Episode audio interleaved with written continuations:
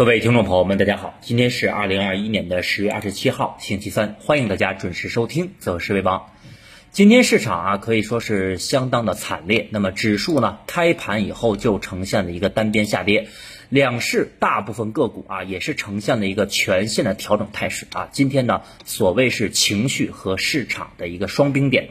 那么今天肯定有很多的听众啊比较郁闷，因为我们看到收盘啊有三千六百家个股是呈现下跌的。但是呢，如果啊持续关注我们节目的观点，我们在上周的周总结啊就明确的提示到了本周防止指数出现回踩，以及月末啊要等待国内外事件的一些落地啊。所以呢，今天我们的节目啊来主要讲讲短期以及月末。关键的一个时间窗口，那么中期的观点还是维持不变啊，大家可以回听一下我们上周四的音频。首先，我们来讲一讲今天的盘面啊，今天两市的成交额整体是在一点零八万亿。那么大家注意啊，最近的成交量可以说一直是呈现一个不温不火的一个态势。但是呢，我们细心的听众可以发现，尤其是从小周期啊，三十分钟、六十分钟图，我们可以看到指数。短期在呈现上涨的过程当中，全部是缩量的啊。比如说本周一，本周一呢，指数收出了一个中阳线啊，全天的涨幅接近百分之一。当时市场有很多观点认为这个位置是指数的反转的位置啊，也认为指数后期会持续的震荡上行。但是呢，本周一的音频啊，大家也可以再回顾一下本周一我们的观点。当时我们就认为指数啊，虽然说出现了中阳线。但是市场的成交量不够，以及赚钱效应并没有达到一个持续性的高潮啊，所以呢，本周一的节目啊，我们也是在提示，本周的下半周啊，包括月末这几天，尤其要防止市场的回踩。那么今天的市场啊，我们可以看到整体的成交量。是对比本周一是放量的。啊，今天是一点零八万亿。啊，所以说最近一段时间我们可以看到上涨是缩量的。啊，下跌呢却是放量的。啊，我觉得这块呢是近期啊从成交量这个维度来看啊市场不太理想的一个态势。那么再有呢，两市个股啊，今天是三千六百家下跌啊，中位数今天是负的百分之二，可以说今天啊市场算一个比较明显的普跌了，只有局部的新能源啊和储能方向表现强势。那么这块呢，一个是我们看到昨天晚间政策和消息面的刺激，再有呢就是资金啊集中抱团的一个结果。但是新能源方向啊，尤其是储能和光伏啊，短期的涨幅较大了。从当时我们看到，在国庆节后啊，成长方向包括新能源、储能、光伏的大跌。当时我们的观点是什么？大家可能还记得啊，当时我们说三季报光伏和储能大概率啊，三季报是持续上升的啊，有利好。所以说成长方向啊，等一等反弹。那么这个反弹，我认为短期啊已经达到了一个极值啊，尤其是我们看到昨天晚间。一系列的政策落地啊，包括我们看到高层也是谈到了，到二零三零年新能源车的占比要达到交通工具的百分之四十，以及我们看到昨天高层对于碳达峰十大重点行动的啊这么一个指导，所以说这些啊都是短期市场的一些名牌的利好，所以我认为包括整体光伏啊还有储能方向短期。上行的空间可能不太大了啊，后面呢，我们讲到行业板块的时候再具体去讲。那么对于后市的观点啊，首先今天市场的下跌呢，我认为有一点点过头啊。无论是我们看到一些低位的品种，包括昨天我们看到表现最强的是谁？是消费电子。但是今天呢，消费电子却是跌幅榜的第一。所以目前市场的轮动分化啊，还有板块的切换仍然是快速的。所以呢，今天市场整体啊，我认为。包括指数啊，包括一些低位的板块啊，下跌的幅度有点过头了，所以呢，明天啊会有一个短线或者是一个弱修复啊，但是我认为整体并没有到我们说的那个反转的时间窗口。下面呢，我们具体啊来讲一下指数的情况。平台下方的第二张图啊，上证指数的日线。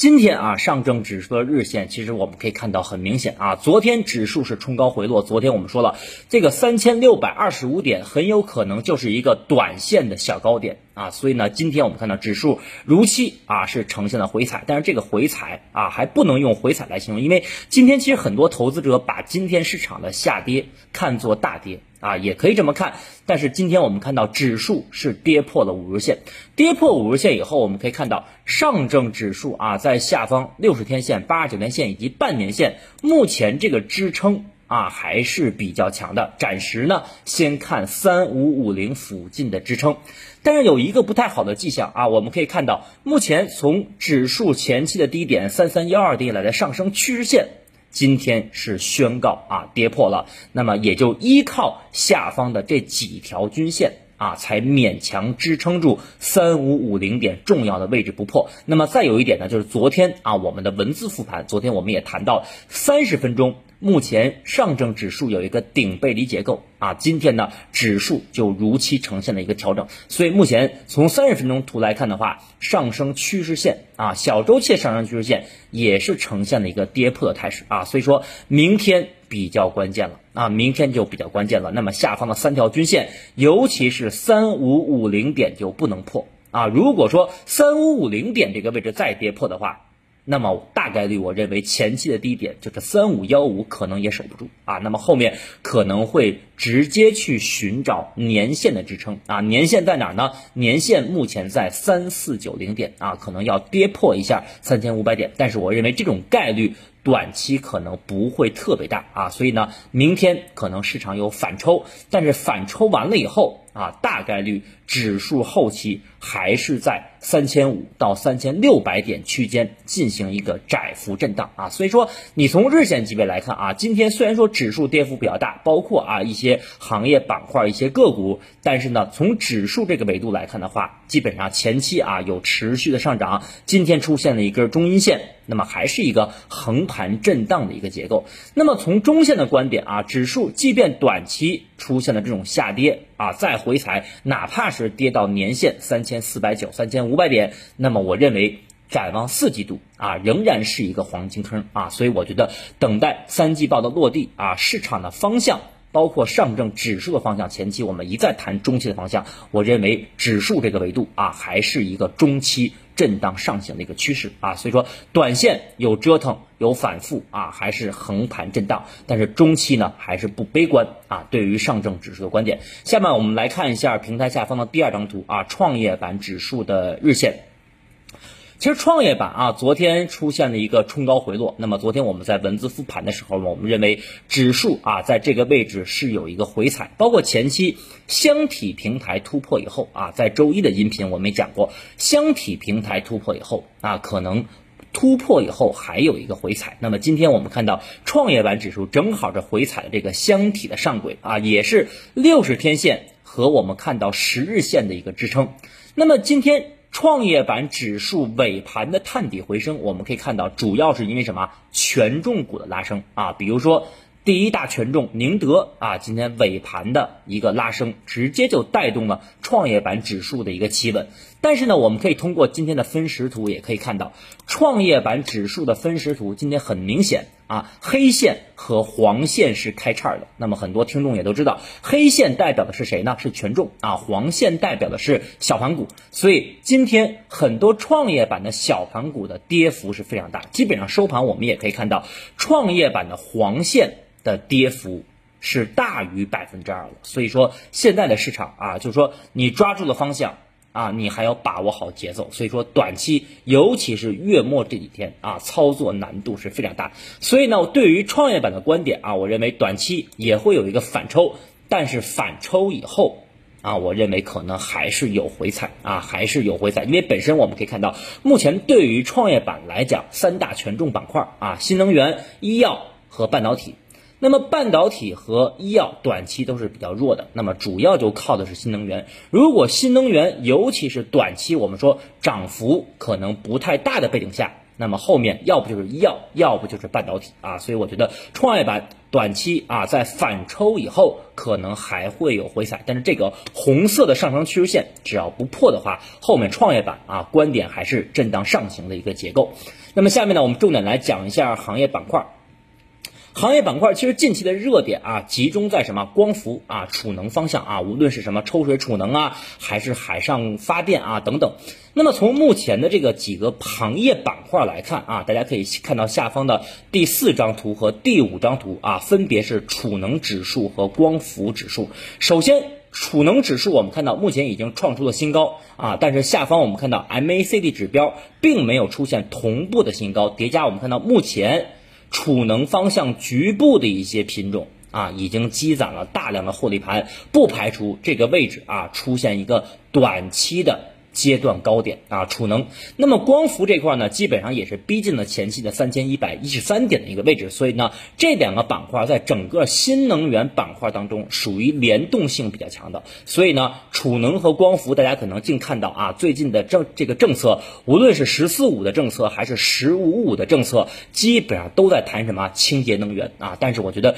这已经属于名牌的利好落地啊。叠加我们看到储能也好，光伏也好。很多上市公司三季报的业绩都是大幅增长的，所以说有些上市公司我们可以看到大幅增长的啊，尤其是三季报大幅增长以后，第二天基本上就是一个高开啊就结束了。那么如果是低于市场预期的，或者说是同比是下降的话，那么可能第二天直接啊就呈现一个下跌或者是调整的态势。所以说从这两个方向来看，光伏和储能，我认为短期。啊，可能是逼近了这这么一个阶段高点，那么需要调整一下。但是呢，中期的趋势啊，可能没有结束啊。所以说，如果现在你在关注光伏和储能的朋友，那么我觉得后面啊，等一等回调，回调以后再结合政策，看看有没有趋势的机会啊。大概率中期的趋势并没有结束啊，但是短线呢需要注意风险了。那么新能源的其他方向还有哪些细分的板块、细分概念可以关注呢？我觉得一个是锂电池，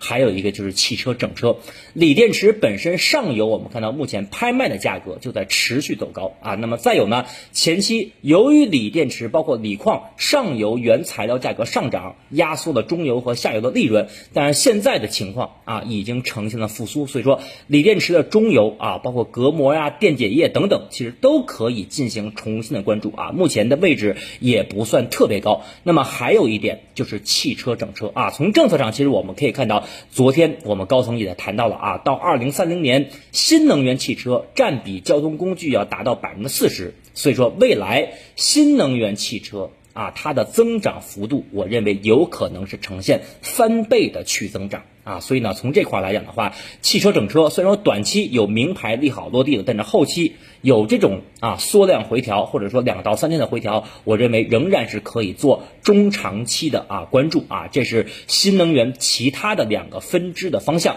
那么下面呢，我们简单的做一个总结啊。总体来看呢，市场在月末之前啊，我认为还会有反复，还会有折腾。首先就是国内的这个重磅会议啊，政治局会议。我们知道，一般大资金就是无论是机构资金还是大资金啊，在这种重磅会议之前，都会等明确的信号啊出现以后再进场。比如说这次我们说了月末啊，国内的重磅会议，我们重点观察对全年甚至对于明年经济目标的表态，以及对于接下来我们货币政策的一个态度。那么其实我们也可以看到啊，谈到货币政策这这块儿，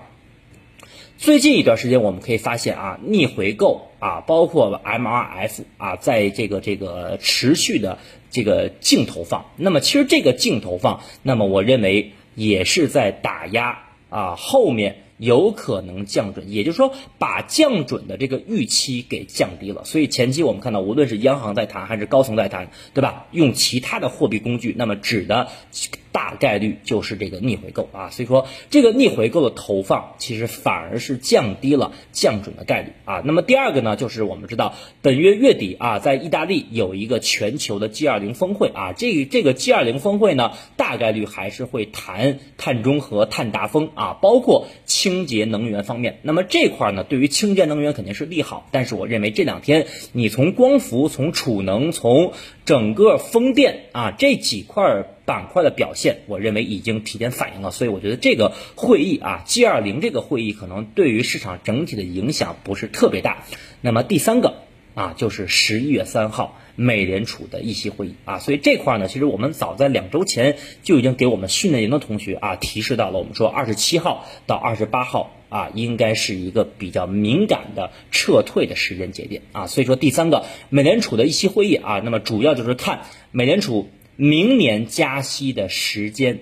啊会不会提前。啊，如果说会提前的话，那么这个对于市场是明显的利空。那么再有一点呢，就是关于美债上限的问题。所以说，美联储的议息会议可能对于全球资本市场啊，十一月三号这个会议应该是比较重要的。那么最后第四个就是我们 A 股的三季报的披露时间。那么这个时间呢是截止到月底的三十号啊。所以说，以上四个重要的事件，我认为在月底之前市场还会反复。啊，不会说在这个位置出现探底回升，第二天直接就反反转，我觉得这种概率非常非常低啊。所以说，从后面的时间窗口来看的话，第一个关注一下十一月一号的走势啊，是不是市场在三季报披露结束以后会有一个开门红啊量能的情况？第二个就是关注十一月四号的走势。所以说，这两个时间节点，一个是一号，一个是四号啊，我觉得是容易见低点，或者说是